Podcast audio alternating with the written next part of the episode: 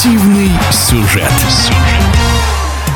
Формула-1 возвращается. Первые старты королевской гонки – хороший повод проверить прогнозы, присмотреться к участникам, попытаться определить фаворитов и аутсайдеров. И все это на основе весьма дозированной информации в межсезонье. О том, с чем конюшни входят в 2023 год, какие конструкторские и кадровые изменения могут повлиять на результат, в эфире радиодвижения рассуждает комментатор гонок Формулы-1 Наталья Фабричного. Если говорить об изменениях команд, то в некоторых командах сменились руководители, и это немаловажно. И здесь мы говорим о таких крупных игроках, как, например, Скудерия Феррари, куда пришел опытнейший человек э, Фредерик Вассер, который прошел через младшие э, серии, через э, Формулу-2, потом какое-то время был руководителем в команде Альфа Ромео, и вот он сменил Матео Биноту в Скудри. Что это принесет красной команде, мы увидим по ходу сезона, но уже сейчас известны, например, изменения в э, штабе стратегов, на что и было большое количество нареканий в прошлом сезоне.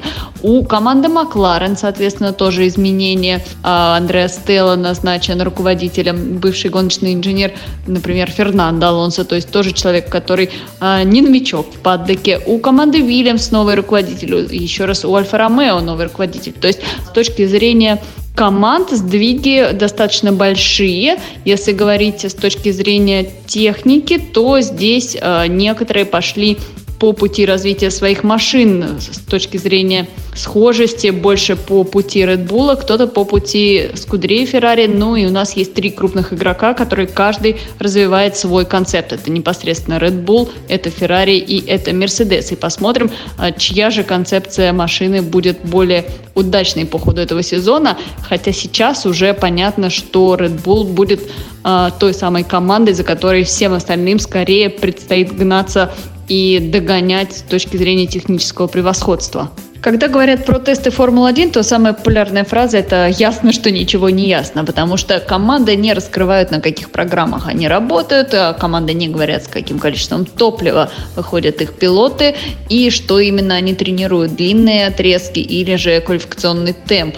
А, и, наконец, самое важное, то, что большое количество новинок, которые привозят в Бахрейн, как правило, уже к первой же гонке выглядит чуть-чуть по-другому а, глобально, если делать какие-то выводы, то э, да, Red Bull, похоже, самая сильная команда, но с другой стороны, если Ferrari все-таки решили все свои проблемы с э, некоторой такой хрупкостью их э, болидов, то тогда они смогут снова полную силу выкручивать свой мотор а, и при этом доезжать до финиша. Это значит, что скоростью им будет не занимать. А, плюс Mercedes та команда, которая уже в прошлом году решила большее количество, большую часть своих проблем.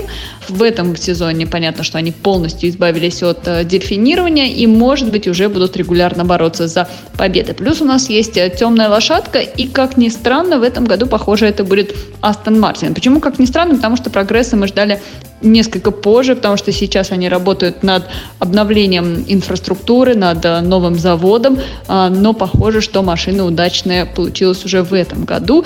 И состав пилотов у них э, сильное прибавление. Фернандо Алонсо, да, у них был Себастьян Феттель, но у Феттеля похоже, что не было такой сумасшедшей мотивации, которой обладает сейчас испанец, который уже много раз подчеркивал, что все-таки хочет а, добиться третьего чемпионского титула в своей карьере. И кто знает, может, Астон сможет быть тем самым игроком, который вот так вот смешает несколько карты топ-команд. С другой стороны спектра у нас э, находится команда Макларен. Я знаю, что очень много болельщиков у этой команды из Вокинга в России, но боюсь, что их болельщикам в этом году придется чуть подзатянуть пояса и не рассчитывать на рост хороших результатов, потому что э, большое количество проблем у них начали, началось уже на тестах.